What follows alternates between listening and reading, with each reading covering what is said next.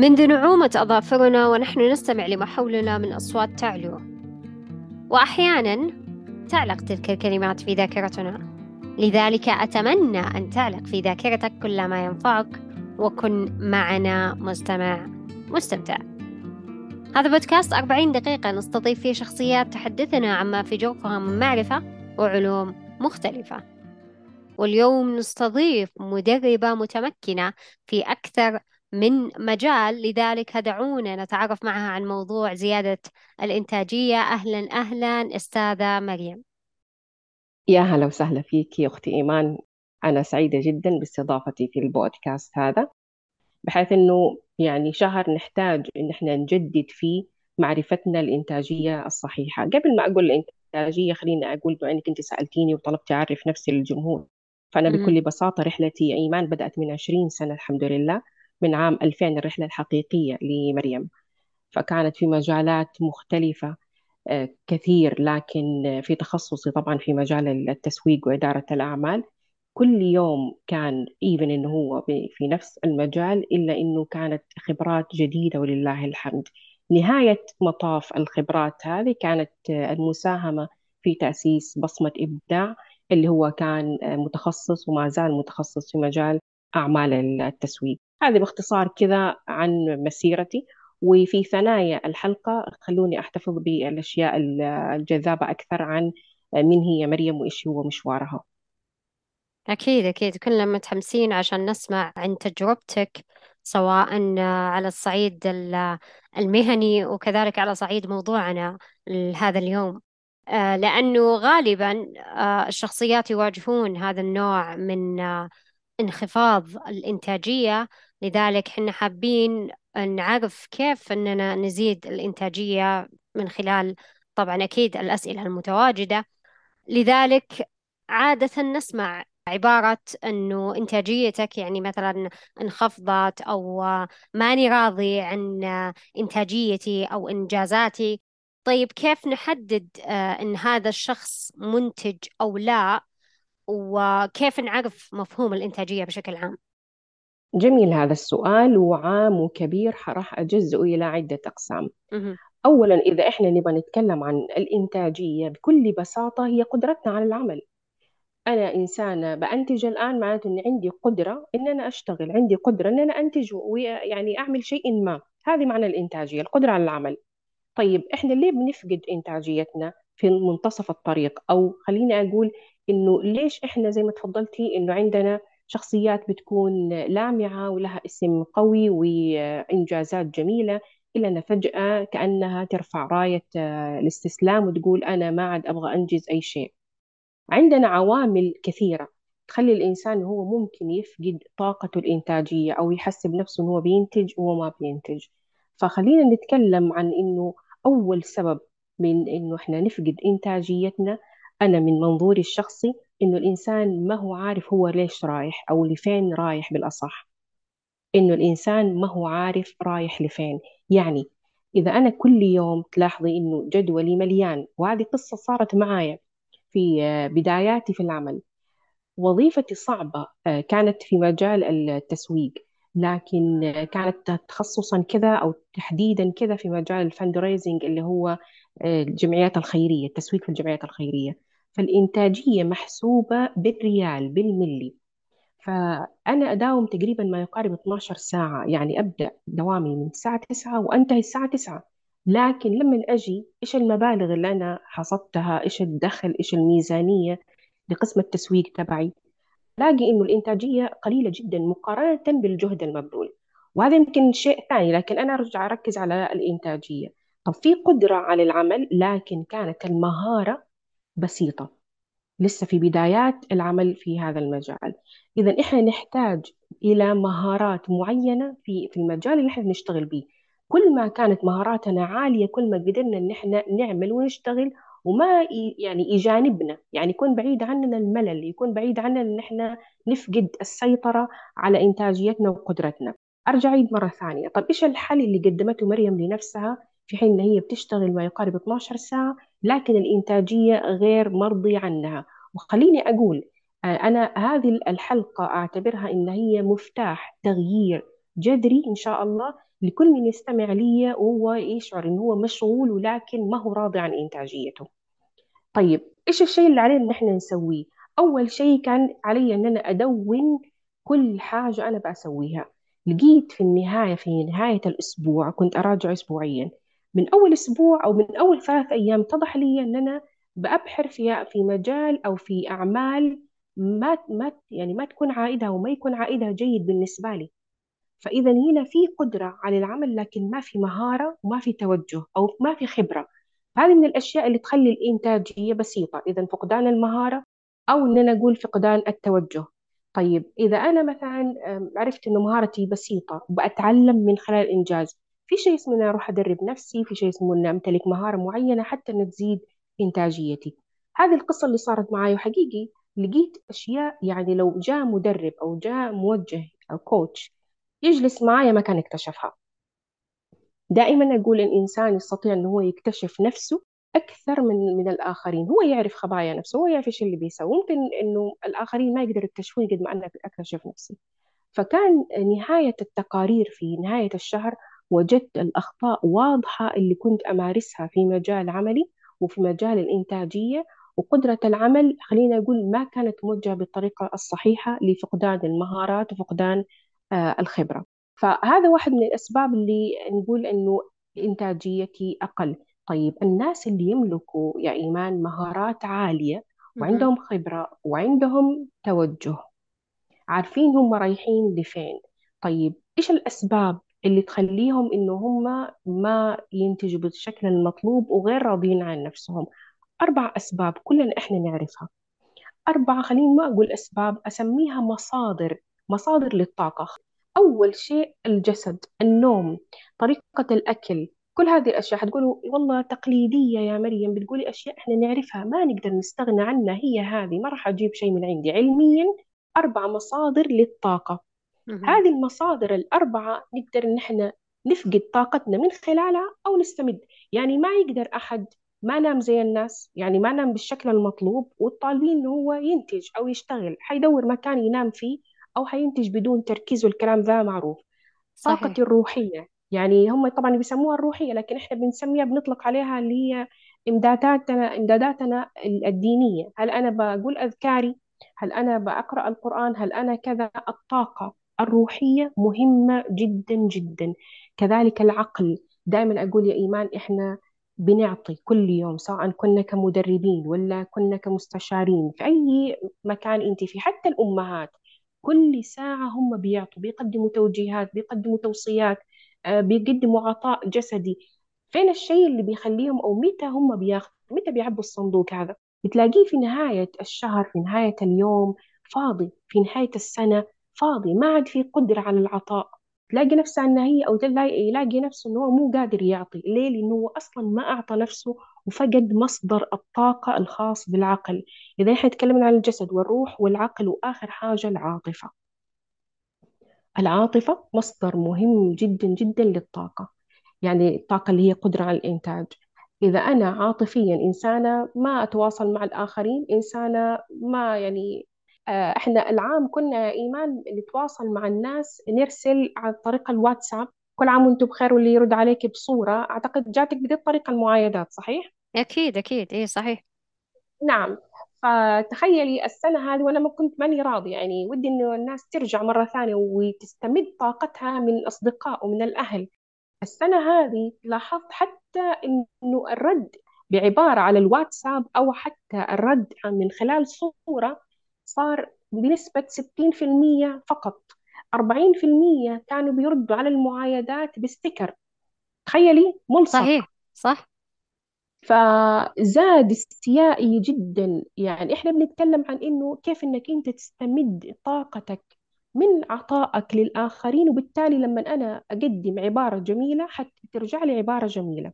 هذا المتعارف عليه. لما أرفع سماعة وأتكلم مع إنسان أو يعني أشبع عاطفتي الأخوان الأصدقاء مصادر الطاقة العاطفية كثيرة وما يحتاج أن أنا أسهب فيها.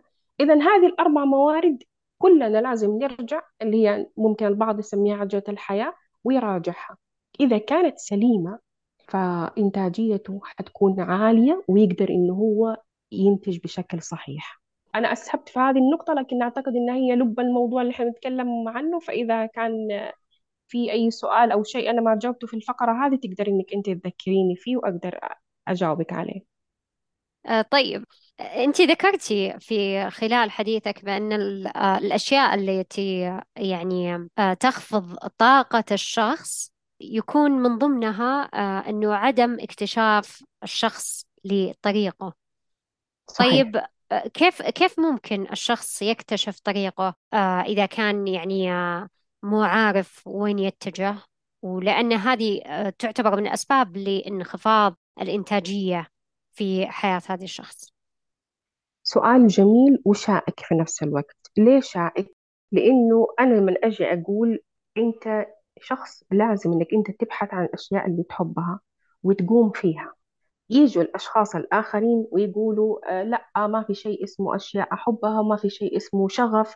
في شيء إن أنا أروح للموارد المالية الجيدة وأبحث عنها المشروعات يعني أو الوظائف وأمتهنها عشان خاطر أستطيع إن أنا أبني مستقبلي أنا ضد ومع في نفس الوقت. خليني أقول إنه الإنسان يقدر يكتشف شغفه أو الأشياء اللي هو يحبها بعدة طرق. منها منها ويمكن تستغربي ذا الكلام مهم. ألعابنا وإحنا صغار. حقيقي جلست جلسات كثيرة استشارية مع ناس ما شاء الله تبارك الله لهم يعني باع طويل في ذا في مجال الإنتاجية في أعمالهم. فكنت أسألهم أقول لهم إيش العلاقة بين وظيفتك الآن وبين الألعاب اللي أنت كنت تلعبيها وأنت صغيرة؟ فأتفاجأ إن تقول والله نفس الألعاب. أنا كنت ألعب إن أنا مديرة وأعمل نفسي مديرة على أخواني واللي تقول لي كنت أعمل نفسي معلمة على أخواني الصغار وكذا والآن هي معلمة ومبسوطة من شغلها. فألعابنا وإحنا صغار واحدة من الأشياء اللي تخلينا نكتشف إحنا مين يعني إحنا إيش نحب إيش توجهنا إيش قدراتنا إيش طاقاتنا إيش الأشياء اللي حنكون مبسوطين وإحنا بننتج فيها. هذه واحدة من الأشياء. الشيء الثاني اللي هو خلينا نقول تحليله للشخصية والآن تحليل الشخصية حتى لو أنا اكتشفت نسبة 40 إلى 50% من شخصيتي حكون مبسوطة أحسن ما يكون كله مجهول بالنسبة لي. أنا ما أدعو إنه روح أعمل إيه وأعمل تحليل لشخصيتك وادفع المبالغ الفلانية. لا دائما ما أقدم روابط. وعناوين أعمل تحليل ل Myers Briggs أعمل تحليل ل مثلا أي من التحليلات الموجودة في آه، مثلا Herrmann وغيرها موجودة أونلاين. فتقدر إنك أنت تعمل تحليل لشخصيتك. حيعطيك تفصيل آه، عالي جدا إنه إيش الوظائف اللي هذا الإنسان حيكون ناجح وقريبة منه. شيء ثاني ممكن يس- يسأل ال- الناس من حوله. إنه إيش الأشياء اللي أنا مثلا ممكن يسأل الناس من حوله إيش الأشياء اللي أنا لما أسويها بتحسوا إن أنا بارع شاطر فيها ممتاز؟ يعني ايا ما كان من هذه العبارات. أذكر واحدة من المتدربات آه، كانت عندي وهي لها مكانتها في مجالها بدون ذكر أسماء آه، حضرت معايا دورة تدريب المدربين. بعد كده سألت عنها هي كانت على وجه التقاعد. فقالوا لي والله فتحت آه، كافيه. بالرغم أن مكانتها العلمية عالية جدا جدا احترمتها وصفقت لها. إن هي راحت خلاص قضت. وأنا قلت لك في بداية السؤال أنا مع وضد. هي راحت لوظيفة. خلينا نقول أمنت لها آه، مثلا مستقبل مالي جيد. وبعد كده راحت للشيء اللي هي تحبه. أما أن أنا أجلس طول عمري أسيرة وظيفة وأنا أعني هذه الكلمة أسيرة وظيفة إلين ما يجيني التقاعد في سن الستين والاثنين وستين وبعد كده أخرج هذه هي النهاية. أنا بقول ذا الكلام من خلال قصص حواليا حتى لو كانت خمسة قصص من أصل عشرة موجودين حواليا فنعتبرها مؤلمة. ما أعمم وأقول كل العالم حيصير فيهم كذا لكن هذا اللي بيصير. فبتلاقيها إن هي وصلت الستين وما بنت أي إنتاجية كل إنتاجيتها كل قدرتها على العمل كانت تصب أو هو حتى بلاش نتكلم عن الإناث فقط عن الرجال أيضا. كل قدرته الإنتاجية كل طاقته كانت تصب في العمل في الوظيفة. تطويري للوظيفة مهما طورت الوظيفة. هي تبقى في النهاية هذا الكرسي الغيري. ما صحيح. ح... ما حستمر أنا في هذه ال- الوظيفة. وهذه ال- النصيحة اللي نصحها شخص ما حتذكر اسمه. نصحها للمدرب آه، ورجل الأعمال المعروف جيم رون. قال كنت مجتهد جدا في عملي كنت في سن الخمسة وعشرين. فجاني آه، شخص مدرب وله مكانة وكذا شافني إنه شخص مجتهد في عملي و يعني ماني تارك شيء إلا وبأسويه وأبغى أنجح وأبغى أترقى وأبغى وأبغى.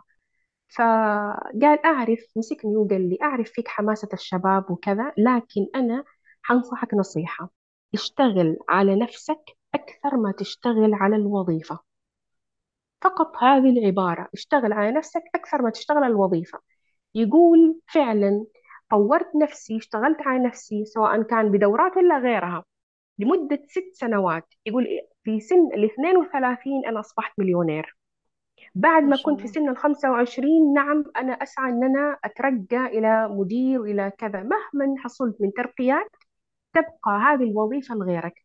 فعشان كذا إحنا بنصب كل إنتاجيتنا وكل عملنا في أعمالنا أو في شيء واحد ولما أتقاعد يا إيمان يصير هذا الإنسان من day one من اليوم الأول يصير إنه ما له قيمة سوقية. يعني البعض بيقول لي إياها بكل شفافية.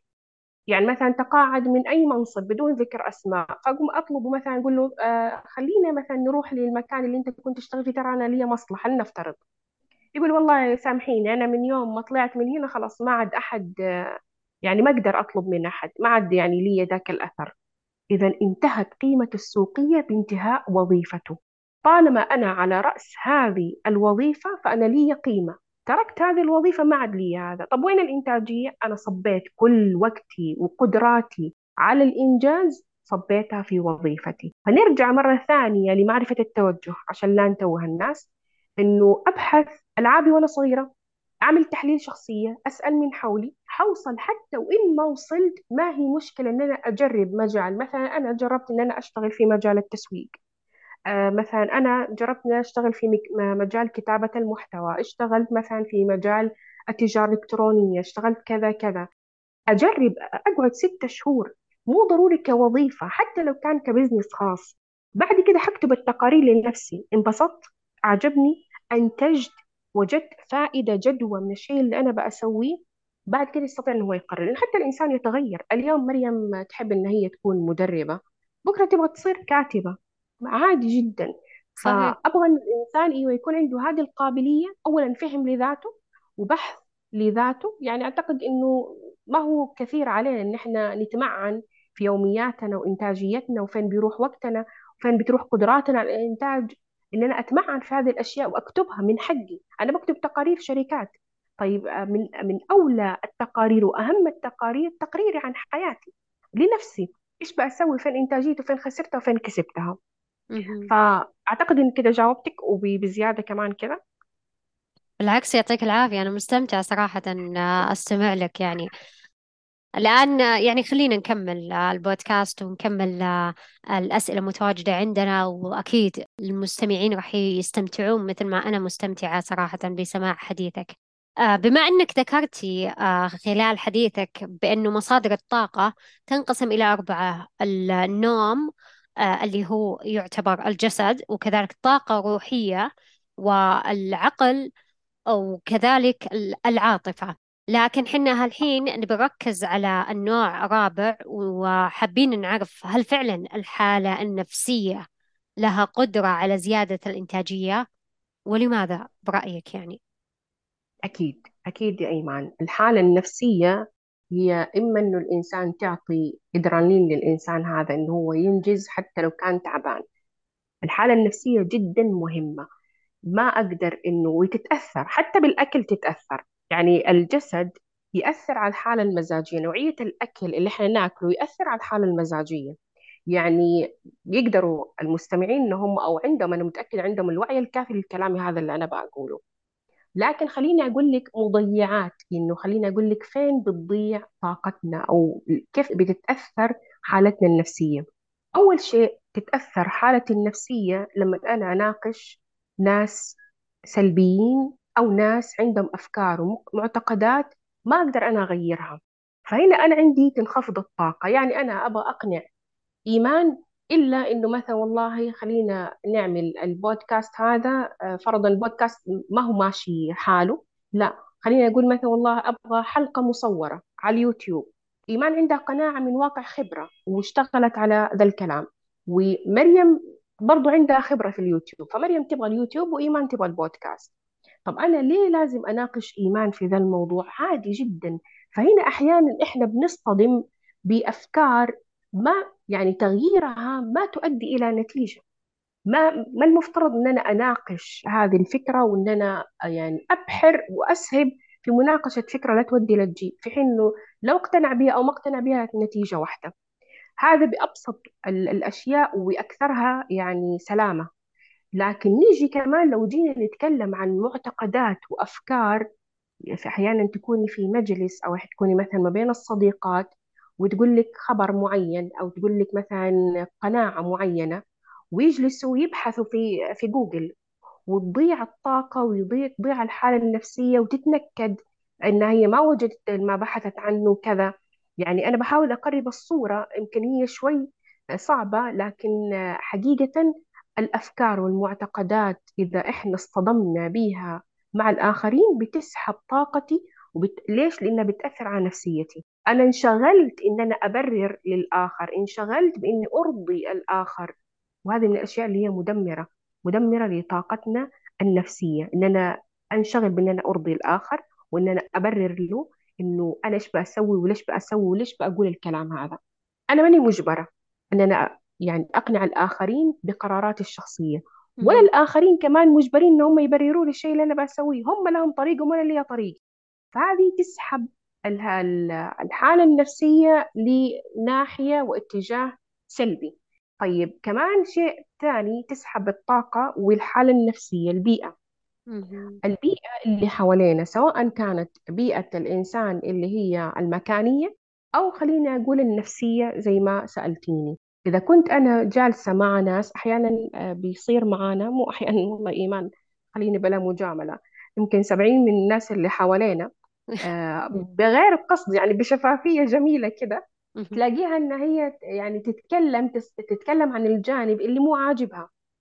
يعني صحيح. تتكلم أيوه تتكلم إنه مثلا والله حتى لنقل بأخف الضرر لو قالت لك والله رمضان بيروح وإحنا ما سوينا وإحنا ما عملنا وإحنا كيف نلحق والبيت والأولاد وال- والسمبوسة والشوربة وهلم جرة. طيب أنا إيش أستفيد لما أسمع ذا الكلام؟ إيش إيش اللي تشربتي بيه الآن؟ تشربتي بانك انت ما انت ما انت قادرة تعملي control جاتك الفكرة هذه جاتك ال- ال- المعتقد هذا جاتك الحالة النفسية هذه. ف يعني فبيئتنا ونتكلم مع مين؟ عشان كذا مهم جدا جدا ان إحنا نحافظ على طاقتي النفسية عشان أقدر إن أنا أنتج من بيئتي. طب إيش نسوي؟ ما نقدر نتخلى عنهم ولا نقدر نقول لهم لا لكن أحاول قدر الإمكان مثلا ما أناقش إنما أقول لا إن شاء الله الأمور حتصير أفضل. أنت بس راجعي كذا أنت بس كذا كذا وأسحب نفسي من هذا الحوار. ليه؟ لأن إحنا قبل شوي قلنا إن إحنا ما نصطدم مع الآخرين بأفكارهم. مهما جلست أقول لهذا الإنسان المقتنعة بأنه رمضان صعب وبتقعد في المطبخ والتشتت م- يعني مو ما لي علاقة أن أنا أقنعها. إلا إذا طلبت إذا جتني تب- تبغى حل ماشي الحال. لكن هي الآن تشتكي. تخيلي عشرة حوالينك تكلميهم أو تقابليهم في وظيفتك في دوامك ويقعدوا يتكلموا عن عن الموضوعات. طبعا أنا بجيبها بشكل لطيف جدا يا إيمان. يعني ما بتكلم عن أشياء سلبية أخرى. ف أكيد نعم فمجملا البيئة تسحب الطاقة اللي هي تأثر على الحالة النفسية. مهم. كمان من الأشياء ال- من الأشياء اللي تسحب الطاقة اللي هي الأنشطة اللي إحنا ما نحبها. آه، يعتبر ضغط نفسي إننا مثلا والله مريم ما تحب التفاصيل. فطلبوا منها أن هي تجلس وتراجع الحسابات أو تراجع الداتا أسماء مثلا موجودين لدورة حضروها الناس عندها وكذا وقالوا ساعدينا مجاملة. أي مثال. فأي حاجة فيها تفاصيل ما تحبها. الآن مريم راحت تسوي الأشياء اللي فيها تفاصيل. إيش تخيلي إنه ممكن تكون حالتها النفسية؟ حتكون متأففة غير راضية منزعجة ما حتكون مرتاحة أبدا.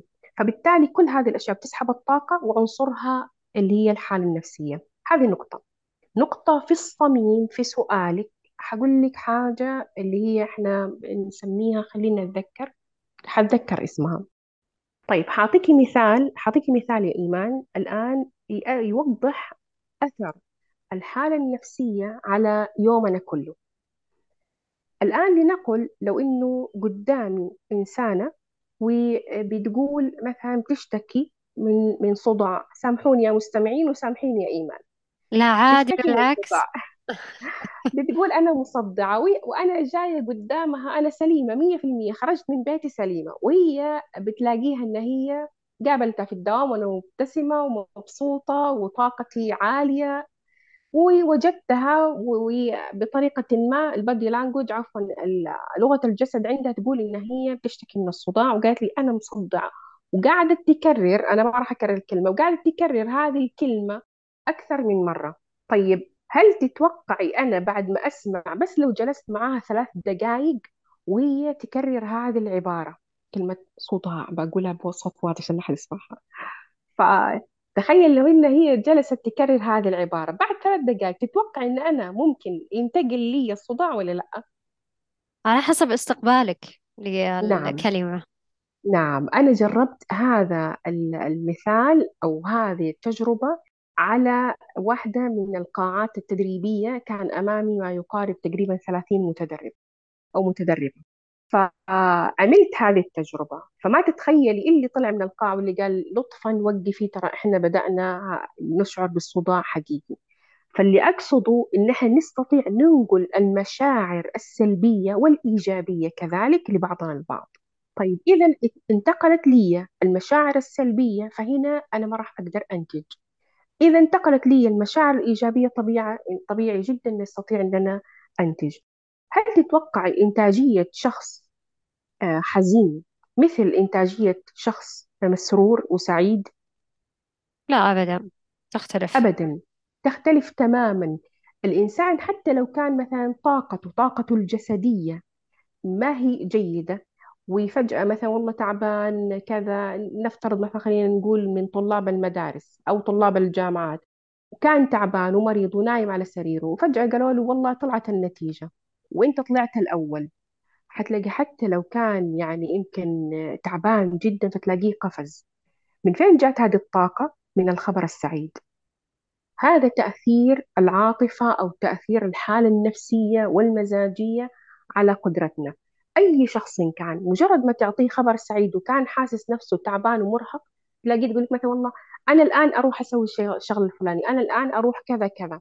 فناخذ طاقة وقوة عجيبة جدا جدا حتى لو كانت فينا آلام جسدية حقيقية مصنفة عضويا إلا إنه سبحان الله نستطيع إن إحنا ننساها في ذيك اللحظات وتعطينا طاقة قوية والعكس صحيح. آه، طيب. أستاذة الآن تكلمتي آه، أنه آه، إذا كرر مثلا شخص قدامك كلمة معينة مثلا صداع تنتقل آه، هذه الطاقة السلبية إلى الشخص المقابل. طيب بصفة الشخص المقابل كيف ممكن يمنع نفسه من انتقال هذه الطاقة السلبية من آه، الشخص الأول؟ سؤال جميل. أحتاج إنه أنا ما أكون موجودة في نفس المكان أو إن أنا أعمل خلينا أقول دفاع لفظي قد ما أقدر.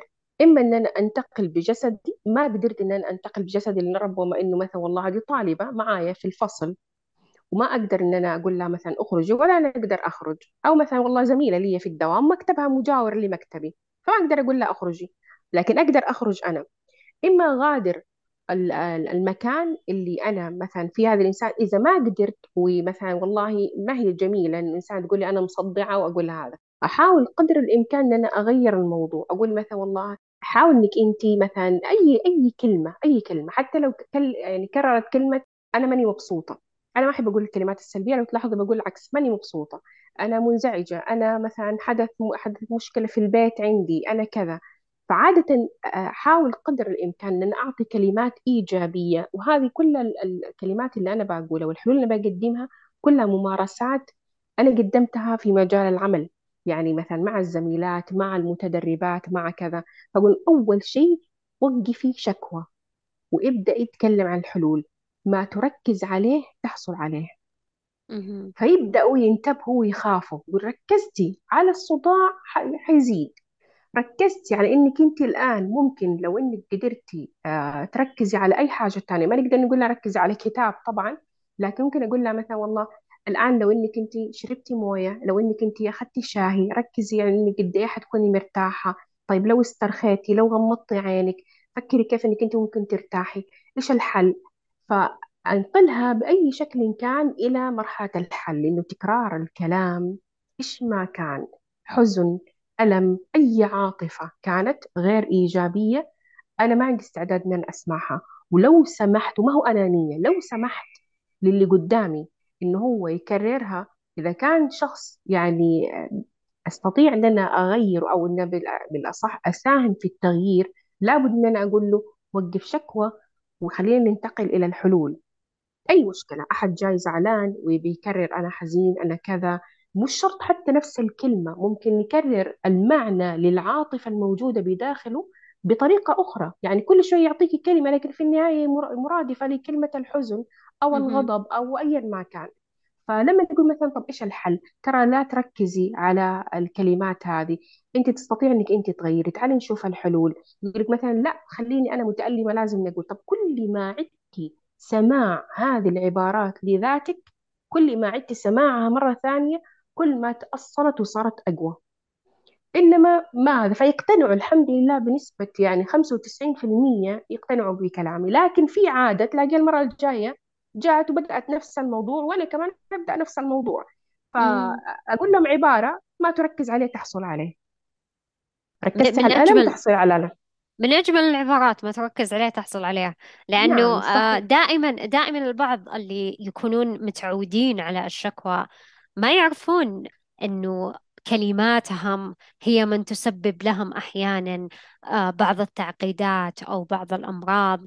مثل ما يقول الحديث الشريف آه، من تمارض مرض يعني البعض يشكي إنه صحيح. يعني فيه مرض معين على إنه جسده خالي من هذا. المرض. ولكن مع تكرار هذا الشيء يتكون يعني داخله وبعدين يقول ها شفت يعني آه، صار بي هذا ال- ال- المرض. ما صار بك هذا المرض إلا بسبب تكرارك. يعني أنت من جنيت على نفسك. صحيح. فيعني هذا هذا الشيء اللي أنا حابة يعني أوضحه أو حابة أوصله. إذا الآن يعني عرفنا حنا نص الموضوع عن آه، زيادة الإنتاجية.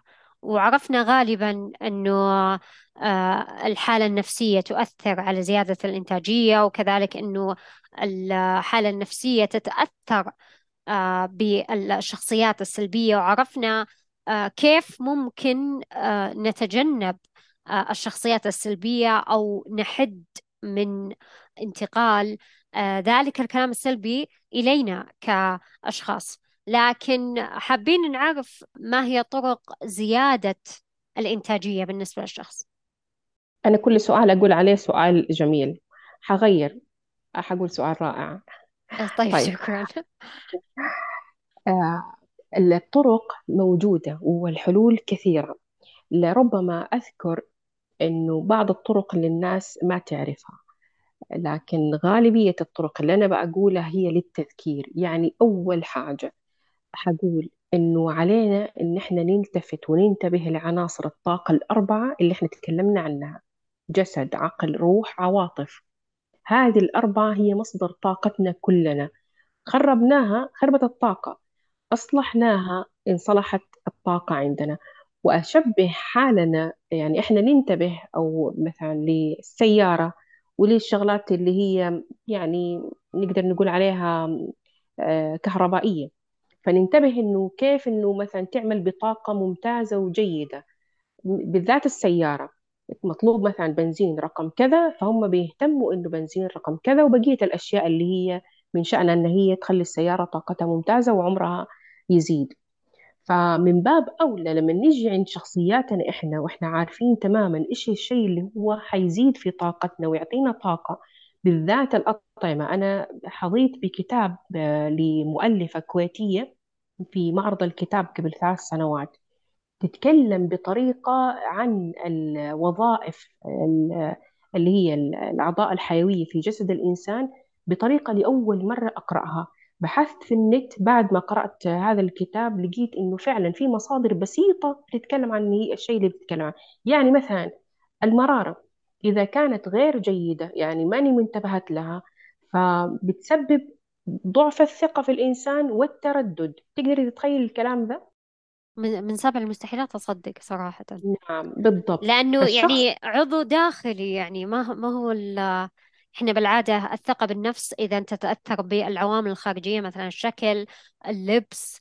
لم أعرف أنه يعني عضو داخلي يؤثر على الثقة بالنفس. نعم شيء صحيح. جديد عليه.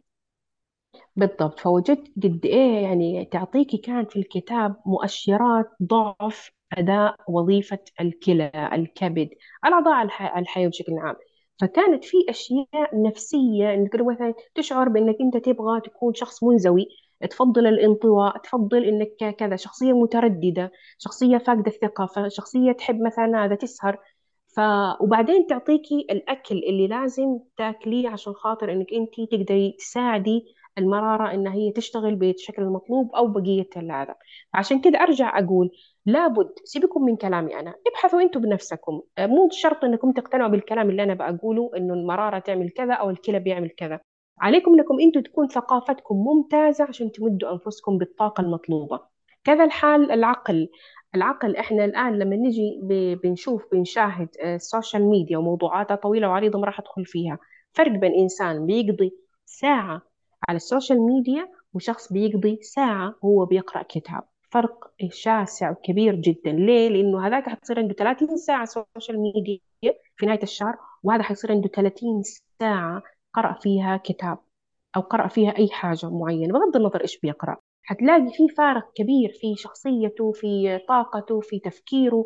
فإحنا التفكير يحتاج إلى وقود وقوده القراءة أو وقوده خلينا نقول المعلومات اللي هو بيستقيها من دورات تدريبية بأي طريقة كانت. وكذا الحال في الروح والعواطف والعواطف أسهبنا فيها قبل شوي. فأولى. الحلول إيمان إن إحنا ننتبه لعناصر الطاقة الأربعة اللي إحنا تكلمنا عنها. الحل اللي الناس ما تحبه سواء كان المستمعين وغيرهم لما أقول ابني روتينك الخاص. ابني روتينك الخاص أنت أدرى الناس. والله لا مريم فاقر ولا إيمان شايع ولا أي أحد تاني. له الحقية إنه هو يملي عليك أو يملي عليك روتين حياتك أو يوم روتين يومك. أنت شخصية مختلفة أنت شخص مختلف في حياتك في سماتك الشخصية في أشياء تتوافق معك ما تتوافق مع الآخر. وأنا أؤمن بهذا الكلام يعني مية في المية. فطريقة إنتاجيتك طريقة إدارتك لإنتاجيتك طريقة إدارتك لوقتك تختلف باختلاف بيئتك باختلاف تعليمك وظيفتك وسماتك الشخصية. فعليك إنك أنت تبني روتينك أنت الخاص بيك بعد ما قرأت نفسك بالطريقة اللي أنا ذكرتها قبل. طريقة قراءتك نفسك اللي هو كيف إنك أنت بتكتب تقارير وتتعلم على نفسك تعرف نفسك أكثر. من خلال قراءتك لنفسك ابني روتينك الخاص. إنه أنا إيش علي إن أنا أسوي؟ متى أبدأ يومي؟ متى أخذ المهام الصعبة؟ متى أخذ المهام السهلة؟ إيش المهام اللي أرفضها؟ مين الأشخاص اللي أنا بجلس معاهم؟ آه، متى أوقف أتواصل مع الآخرين؟ هذه كل الأشياء. أنا ما راح أقول لك الساعة ستة قفل جوالك واعمل كذا وما إليه طبيعة النفس البشرية أحيانا ما تحب إنه أحد يملي عليها شيء. لكن لما أنا أتعلم وأسمع آم، يعني كثير من العادات الجيدة وأقرأ آه، هذا وطبعا معروف إنه من من أروع الكتب في هذا المجال اللي هي العادات الذرية. أكيد. فلما أنا نعم أثقف نفسي بعد ما أثقف نفسي وأعمل تغذية عقلية لذاتي أروح وأبني ما أعمل نسخة من أي أحد لأنه أنت نسخة مختلفة عن الآخرين. أنت نسخة رائعة مختلفة عن الآخرين. فبالتالي عليك أنك أنت تبني نسخة خاصة أو خلينا أقول روتين يتوافق مع نسختك الخاصة هذه والفريدة. إذا إحنا قلنا نحافظ على عناصر الطاقة اللي بتمدنا إياها وقلناها وقلنا إن إحنا علينا نبدأ روتين خاص وذكرنا طريقته. الشيء الثالث بقول طبق حد الإنتاجية السلبية. إيش معنى الإنتاجية السلبية؟ يعني أنا بقول يا إيمان الله خلقنا طريقة عقلنا وطريقة تفكيرنا وقدرتنا الذهنية على الإنتاج تتراوح علميا بين 90 إلى 120 مهم. تتراوح من 90 إلى 120 دقيقة. ما أقول إنه هذا ينطبق على الكل لكن خليني أقول إنه هذا الغالب 90 إلى 120 لا أجبر نفسي ما بعد ال 120 كأني أنا أخذت كوب موية واكتفى وعمال أصب فحيروح برا. ما راح تكون جودة العمل بعد 120 دقيقة نفس جودة العمل وأنا في في الدقيقة الستين. ما أقول مثلا والله افصل كل 45 دقيقة أو 25 دقيقة أنا واحدة من الناس اللي ما تناسبني عشان كذا أقول أنت أدرى الناس بنفسك إنما هذا علميا آه إنه القانون هذا علميا يتوافق مع أغلب الأشخاص. بتلاقيهم إنه بعد 120 دقيقة ما يقدر ينتج بطريقة جيدة وتحتاج إنه عمله يبي يكرره مرة واثنين وثلاثة. طب علي إن أنا أحفظ طاقتي وما أعمل طاقة سلبية لأن لما أنا أنتج أي شيء. وما يعجبني أنا كذا عملت يعني نقطة سلبية لذاتي إن أنا بأنتج بطريقة غير جيدة. من بدري بطريقة جيدة أقول أنا والله بعد 90 دقيقة حأقوم وأخذ راحة وأرجع مرة ثانية أكمل بقية العادة. طبعا هذا الاقتراح أحيانا نقول مثلا والله لا أنا ما أقدر لازم أواصل الساعتين أنا بقول المقترح وعليك إنك أنت تجرب وتختبر هذا المقترح مع نفسك. ما في شيء اسمه مسلمات مية بالمية. صحيح. آه من الحلول الغريبة اللي حقولها إنه قدم التقدير للآخرين. هذا يعمل لك طاقة آه جدا رائعة يا إيمان. إنه أنا لما مثلا والله نفترض إنه آه، أحد المستمعين رد عليكي برد جميل مثلا وقال لك شكرا إيمان على البودكاستات اللي أنت بتقدميها وكذا. كيف شعورك؟ تحفيز إيجابي حتى أستمع. نعم حتكون يعني ردة فعل جميل إنه ما تقدميه فعلا توافق مع المستمعين آه، اللي بيستمعوا للبودكاست. هو كذلك مجرد ما إنك أنت تردي عليه حتى لو ما رديتي عليه هو إنه قدم لك الامتنان هذا لأنه هو سمع واستفاد. فقدم لك الامتنان هذا حيشعر إنه هو يعني مرتاح ومبسوط ويشعر بشيء إنه شخص عظيم من داخله. شخص آه، ذو مبادئ جميلة. أنا استفدت حابب إن أنا أدعم هذه الإنسانة وأقول لها شكرا سواء كان حط لايك حط هذه بأبسط الأمثلة. ما بالك لما نتكلم على مستوى إذا مثلا ابني أو بنتي قدموا لي أي حاجة بسيطة حتى لو كانت لخبطت الدنيا لكن هي كانت نيتها إن هي تساعدني في المطبخ. فقلت لها شكرا أنت جميلة وروحك جميلة إنك أنت ساعدتيني في المطبخ بدون مبالغات وبدون مثاليات. لابد إن إحنا نتوجه لهذه الكلمات. على صعيد العمل إن أنا أشكر الموظفين وأقول له شكرا إنك أنت بتجي في رمضان شكرا إنه كذا. حتى لو كان بيقوم بعمله فقط. هذه الكلمات اللي إحنا بنقولها تنطلق من مبدأ إن أنا إنسان رائع إن أنا إنسان أقدر أعطي الآخرين حتشعرك بأنك أنت إنسانة عظيمة من الداخل. فهي وتمدك بالطاقة. آخر حاجة بدي أقولها من الحلول اللي هي يلتزم بقرارات التغيير. وما تتخيلي لما أقول لك كل قرار أصدرتيه لذاتك حتى لو كان قرار بكرة أنا هصحى الساعة ثمانية. أستطيع أن أنا أصحى ثمانية ثمانية ونص وأقوم يعني ما في داعي أنام إلى الظهر. هذا قرارك. طيب ما وراك شيء يا إيمان؟ ما وراك أحد؟ ليه تصحي الساعة ثمانية؟ تقولي أنا قراري عشان خاطر أبغى أرتب نفسي وأرتب نومي وأبغى أنام الساعة 11 بالليل وكذا. وهلم جرة. فقرارك هذا إذا أخلفتيه يعمل لك نقطة سلبية في الثقة بالذات. فكم من قرار إحنا أخذناه مع ذواتنا؟ حتى أبسط القرارات مثل ما قلت لك هذا. حتى لو قلت مثلا والله أنا بعمل حمية إني ما أخذ سكريات وكذا وبعدين خربت هذه الحمية ما بيني وبين نفسي وما حد داري عني أصلا إني بدأت ولا خربت. هذه القرارات اللي إحنا ما نلتزم بها تضعف الثقة بالذات وتضعف الإنتاجية إذا أنا ضعفت ثقتي بذاتي.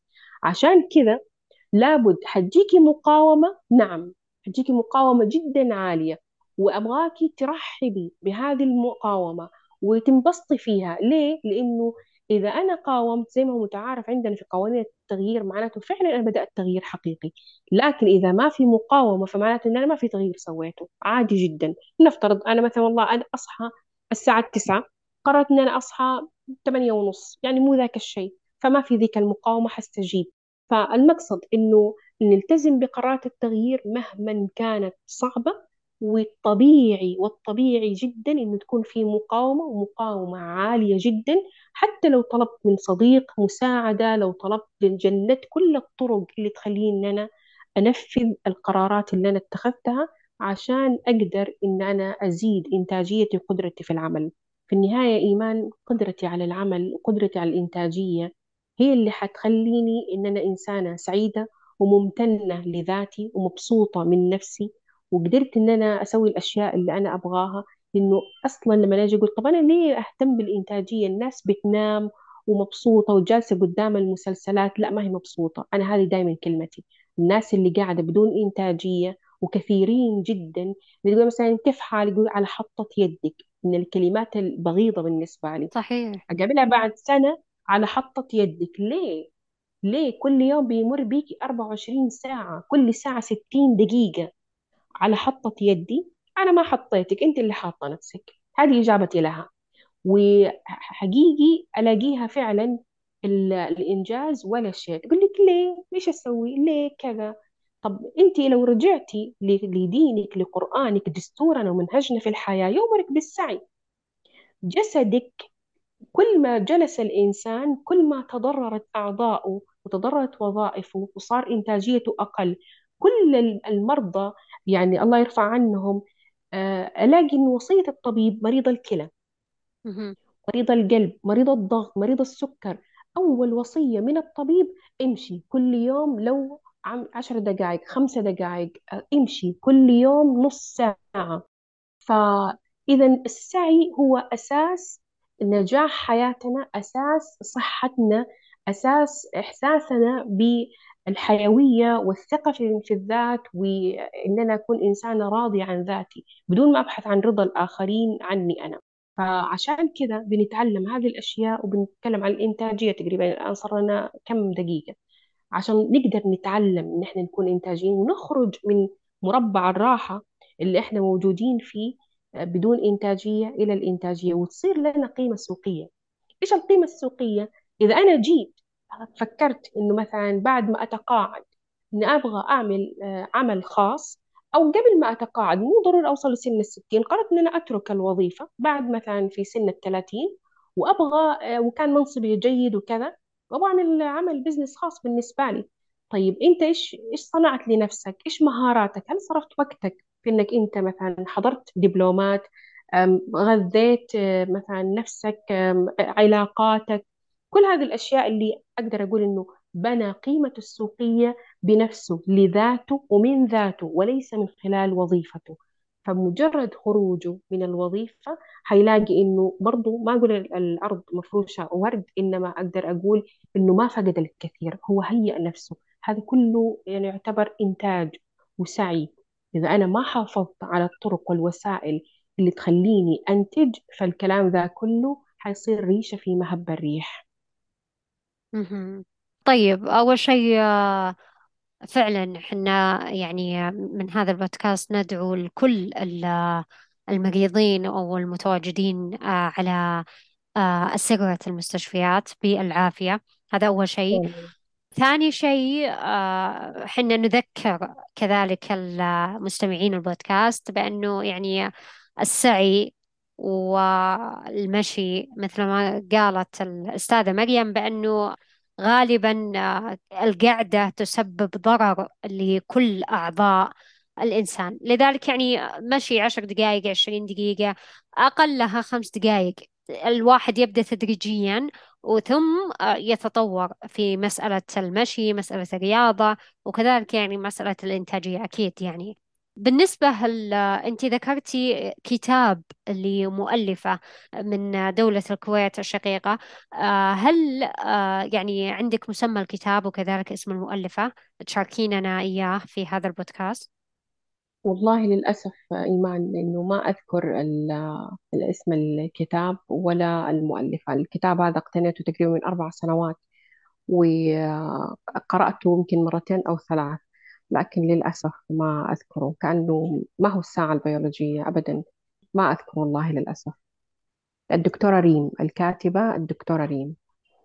لكن ريم إيش ما أذكره. بحثوا الناس اللي كلمتهم عن هذا الكتاب بحثوا عنه هنا.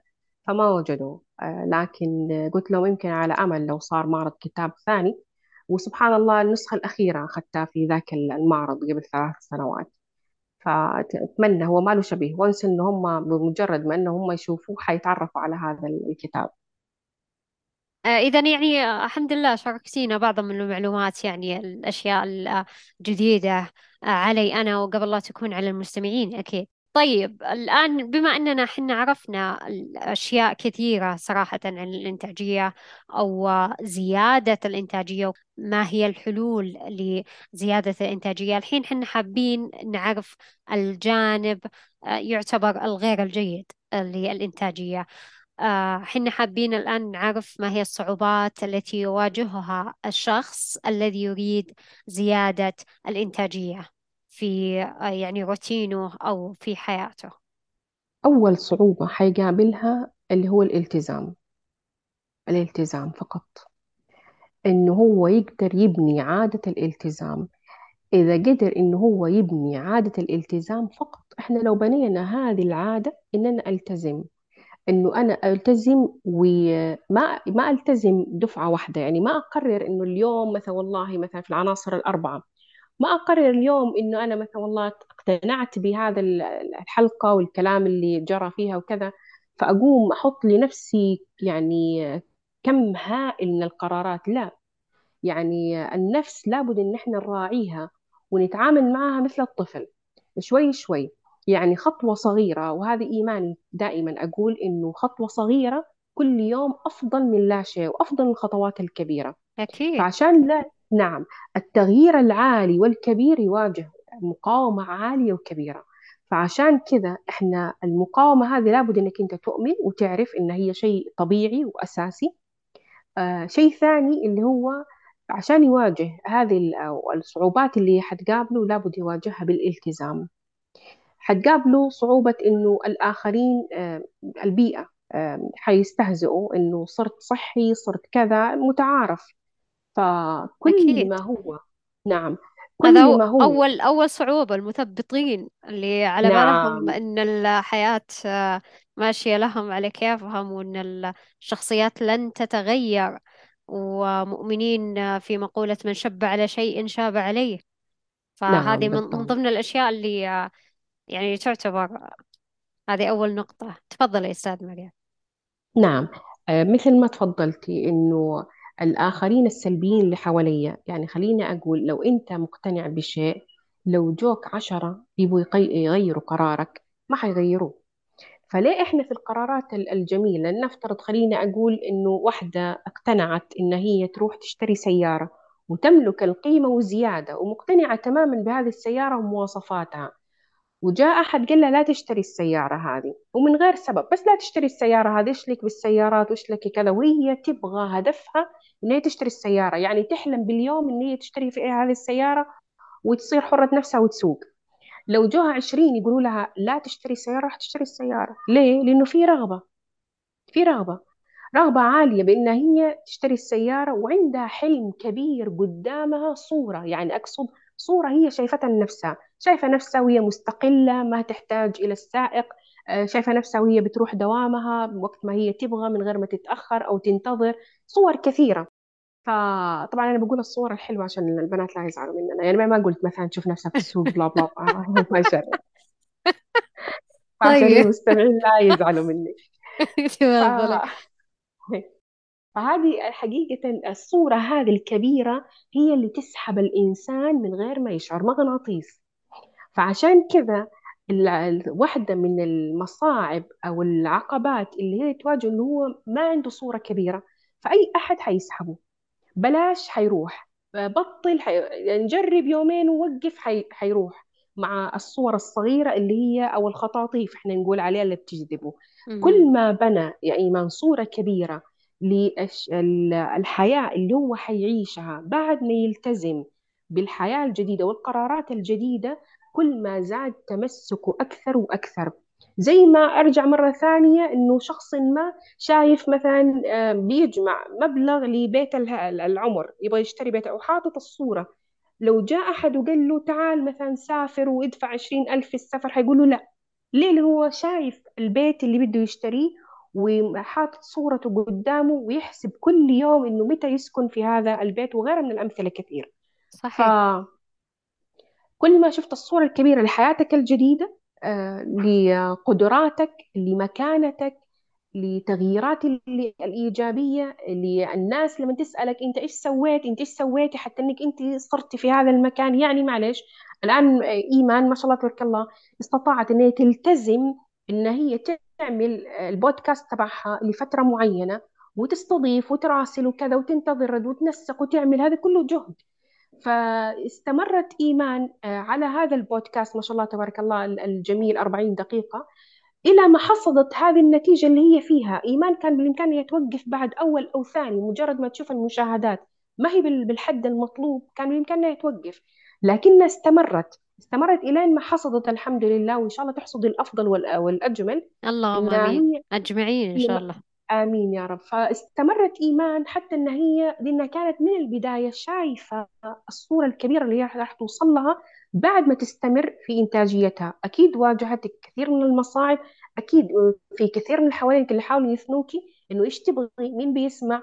وفي بودكاستات كثيرة ومشهورة وبتحقق وموضوعاتك أكيد في ضيوف كثير بيتكرروا and so on. يعني عفوا وهلم جرة من هذا الكلام. لكن إيمان تجاهلت هذا الكلام كله لأنها شايفة الصورة اللي هي تبغى توصل لها.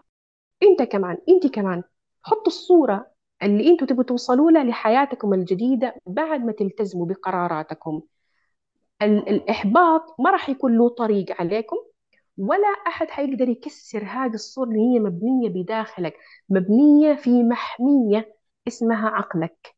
هذه الصورة موجودة وما قلت قلبك إنما عقلك. عقلك أولا ثم قلبك يعني تحمل من المنطق والتفاصيل والعاطفة تجاه هذه الصورة اللي هي حتخليك ما في أحد حيقدر يشوفها ولا تشرحها لأحد. فبالتالي صعب تحطيمها ما حد شايفها إلا أنت. وموثقة مشاعريا ومنطقيا. فما حد يقدر يحطمها بسهولة وما حد حيقدر إنه يوقف في طريقك وإن لقيت أحد يثبتك فأنت لابد إنك أنت تحدثت بشيء وأفشيت عن هذه الصورة لشخص غير مناسب. أرجع أقول الالتزام تجاه الصورة ابن الصورة الكبيرة بداخلك منطقيا مشاعريا شوفها كل يوم وأنت بتتقدم الحصيلة النتيجة. كل ما عرفت إيش نتيجة التزامك بحياتك الجديدة كل ما استطعت إنك أنت تكون صورتك هذه في حصن منيع. صحيح. إذا إذا هذه تعتبر من آه، أهم آه، الصعوبات لكن آه، كما نعرف حنا بأن لكل مشكلة حل وأغلب تقريبا الحلول ذكرتها الأستاذة مريم في وسط هذا البودكاست وفي إجاباتها على كل جانب من الجوانب المعينة. الآن بما أننا يعني ختاما وفي نهاية هذا البودكاست حابين نعرف آه، ما هي رسالة اليوم منك إلى المستمعين أستاذة مريم؟ أعطينا إياها. كلمة أو عبارة واحدة حقولها. وركز معايا تماما وركزي معايا تماما. مرارة الالتزام أهون من مرارة الندم. هذه رسالتي اليوم. يعني وبكل شفافية الالتزام له ألم. ما أبغى أنفذ ما أبغى ألتزم ما أبغى كذا. صعب على الإنسان إنه يلتزم لدرجة إنه هذه المقولة اللي جيم رون اللي ذكرت قصته إنه هو صار مليونير بعد ست سنوات بعد ما اشتغل على نفسه وعلى وظيفته. فجيم رون هذه كلمته مرارة الالتزام أهون من مرارة الندم. التزم. واشعر بالألم إنك أنت بتلتزم إنك أنت في رفض من داخلك إنك تبني هذه العادة الجديدة لحياتك الجديدة. لكن آه، صدقوني إنه هذا الألم اللي إحنا الآن راح يتلاشى بمجرد ما إن إحنا نستمر على بناء هذه العادات والقرارات نلتزم بها حتتحول إلى متعة. لكن عمر مرارة الندم ما تتحول إلى متعة. مرارة الالتزام مقدور عليها. في البداية تكون مرارة وتكون ألم لكن في النهاية تتحول إلى متعة عالية وأنت بتشوف النتائج. أما إذا أنا استسلمت وسلمت وقلت ليه أنا من من ضمن الناس فعادي جدا أعيش حياتي سبهللة وأعيش حياتي في هذه الفوضى اللي أنا فيها لما يتقدم العمر لما أصير في الستين والسبعين وأعاني من واحد واثنين وثلاثة وأتمنى للجميع الصحة والعافية والحياة الجميلة. لكن بتكلم بشكل منطقي وواقعي بكل شفافية وبكل عفوية. حصير في ندم إنه ليتني عملت كذا ليتني عملت كذا. حياتنا اللي إحنا بنعيشها الآن حنسدد فاتورتها لما نكبر. جسديا عاطفيا ماديا كلها فواتير إحنا بندفعها على نفسنا. فأعتقد إنه الكلام واضح وأرجع وأقول مقولة جيم رون مرارة الالتزام أهون من مرارة الندم. هذه قناعتي. إذا هذه هي رسالة التي ترسلها الأستاذة مريم إليكم مستمعينا. مرارة الالتزام أهون من مرارة الندم. وعلى هذا سيداتي وسادتي دمتم بخير وشاركوني تعليقاتكم على هذه الحلقة في أحد مواقع التواصل الاجتماعي.